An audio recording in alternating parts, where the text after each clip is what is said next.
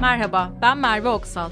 Trakya Üniversitesi Radyosu, Radyo Güne Bakan'da Balkan Araştırma Enstitüsü'nün hazırladığı Balkan raporunu sunuyorum.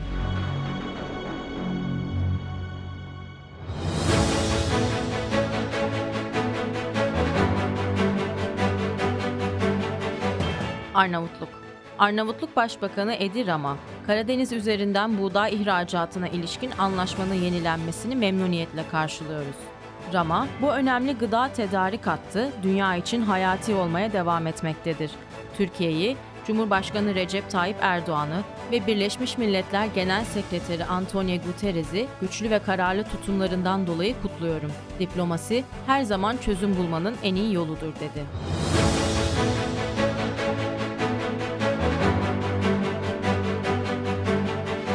Bosna Hersek Bosna Hersek Cumhurbaşkanlığı Konseyi Boşnak üyesi Denis Beçirovic'in ülke içerisindeki ilk ziyareti. Srebrenica soykırımı kurbanlarına saygısını sundu. Cumhurbaşkanı yaptığı açıklamada Bosna Hersek'teki ilk resmi ziyaretimin Potoçari'deki anıt merkezine olmasından dolayı hiçbir çekince duymadım. Her şeyden önce bir vatandaş olarak ve şimdi de ülkenin Cumhurbaşkanlığının bir üyesi olarak soykırım kurbanlarını anmayı bir görev addediyorum dedi. Bosna Hersekli politikacı Milorad Dodik, Pale, resmen Sırp Cumhuriyeti entitesinin başkenti ilan edilmeli. Milorad Dodik, Sırp Cumhuriyeti entitesi radyo ve televizyonunun Sırp Cumhuriyeti Başkan'a Soruyor adlı özel programında Pale'nin Sırp Cumhuriyeti entitesinin başkenti ilan edilmesinden bahsetti. Bütün entitenin varlığını Pale'ye borçlu olduğunu belirtti.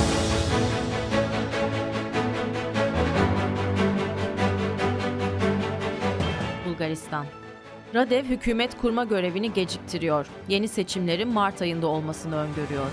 Bulgaristan Cumhurbaşkanı Radev, Demokratik Bulgaristan Partisi ile yaptığı görüşmede ilk hedeflerinin parlamento çerçevesinde olağan hükümetin kurulması olduğunu, ancak bunun gerçekleşeceği zemin oluşmazsa erken parlamento seçimlerinin en azından yılın en ağır döneminde yani Ocak ve Şubat ayında gerçekleşmemesinin daha doğru olacağını söyledi. Bu aylarda yapılacak bir seçime katılım oranının düşük olacağını vurgulayan Radev, birinci ve ikinci partiler hükümeti kuramazsa, üçüncü hükümet kurma görevini yeni yıldan sonra vermeyi planlıyor. Mültecileri taşıyan araçla kaza sonrası İçişleri Bakanlığı'ndan istifalar. Bulgaristan'da yine polisler ve mülteciler arasında çıkan çatışmada bir polis memurunun yaralanması sonrasında İçişleri Bakanlığı Genel Sekreteri Peter Todorov kendisinin ve yardımcısı Başkomiser Stanev'in istifa ettiklerini açıkladı. Todorov istifa gerekçesini açıklamazken şu an yürürlükte olan kanunların insan kaçakçılığını destekler mahiyette olduğunu, milletvekillerinin polis memurlarını koruyacak yasal değişiklikler yapmalarının gerektiğini ifade etti. Avrupa Parlamentosu üyesi Petar Vitanov, Bulgaristan, Romanya ve Hırvatistan Schengen bölgesine kabul edilmeyecek. Avrupa Parlamentosu üyesi Petar Vitanov, Strasbourg'da gazetecilere verdiği demeçte Bulgaristan, Romanya ve Hırvatistan'ın Schengen bölgesine kabul edilmeyeceğini düşündüğünü, ayrıca Bulgaristan'ın bu konuda diğer iki ülkeden ayrılmasına yönelik hazırlık yapılması hususunda tartışmalar olduğunu söyledi. Hukuki bir analize ihtiyaç duyduğunu belirten Vitanov, ülkede orta ve uzun vadede taahhüt verecek bir hükümet olmamasının Bulgaristan'ı görmezden gelinecek ve aşağılanacak bir hedef haline getirdiğini ifade etti.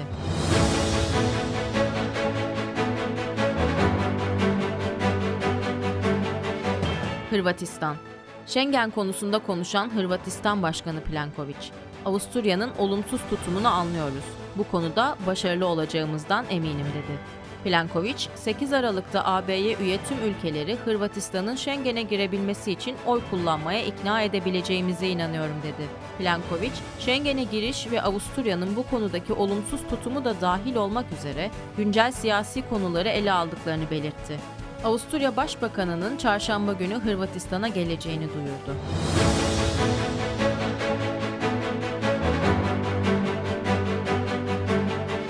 Karadağ Karadağ'da binlerce vatandaş erken seçim talebiyle tekrar sokaklarda. Karadağ'da binlerce vatandaş 17 Kasım'da Karadağ Parlamentosu'nun önünde toplanarak erken seçim taleplerini yineledi. Bir an önce seçime gidilmesi çağrısında bulunan eylemciler, Cumhurbaşkanı Jukonovic'in yetkilerini sınırlayan yeni yasanın geri çekilmesini de talep etti.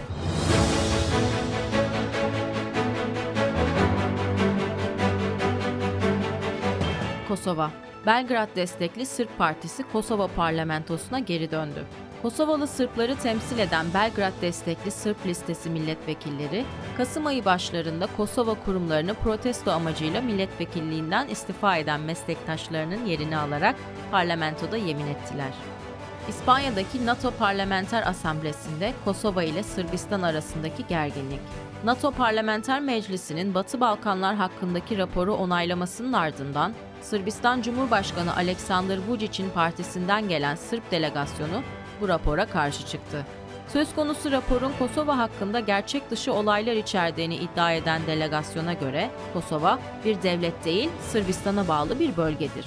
Aynı zamanda delegasyon Kosova'nın anayasaya aykırı adına Kosova ve Metohija olarak atıfta bulunmuştur.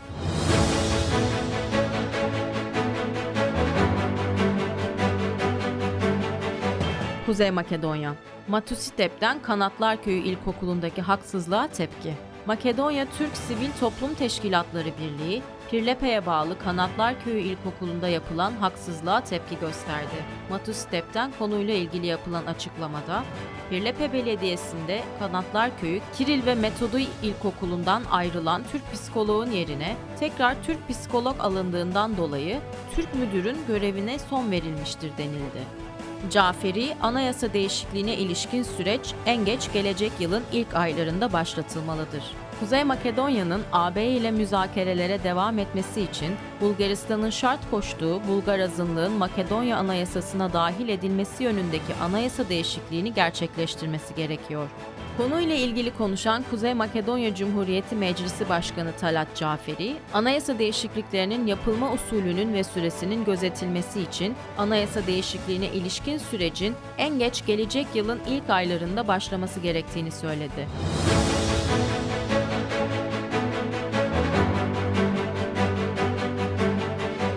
Sırbistan Sırbistan Cumhurbaşkanı Vučić, Azerbaycan Cumhurbaşkanı Aliyev'i konuk etti. Ülkemizi Azerbaycan'ın başardığının yarısı kadar koruyabilmeyi hedefliyoruz. Azerbaycan Cumhurbaşkanı İlham Aliyev 23 Kasım'da Sırbistan'a resmi bir ziyarette bulunarak Sırp mevkidaşı Aleksandr Vučić'in konuğu oldu. İkili, Sırbistan ve Azerbaycan arasında Stratejik Ortaklık Konseyi'nin kurulması için anlaşma imzaladı. İki hükümet arasında altyapı, ulaşım, ticaret, sosyal güvenlik ve küçük ve orta büyüklükteki işletmeler arasında işbirliği alanlarında da anlaşmalar imzalandı.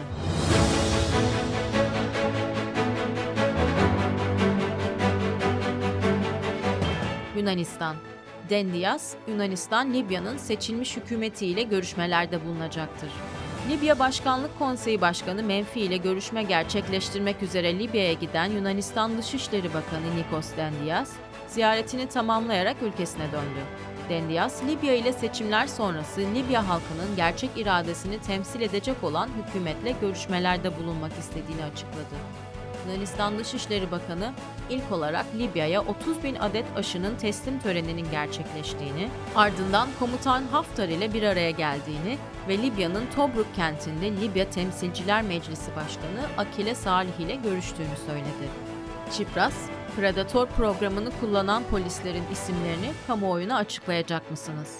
Yunanistan ana muhalefet lideri Alexis Tsipras, Başbakan Mitsotakis'in meclise gelmekten ve sorularına cevap vermekten kaçındığını söyledi. Siriza lideri, Mitsotakis'in 3 haftadır üst üste meclise gelmediğini vurgularken, 3 haftadır üst üste sorduğu soruları tekrar ederek telefon dinleme skandalı ile ilgili açıklamalarda bulundu ve Mitsotakis'in Yunan halkına hesap vermek zorunda olduğunu belirtti.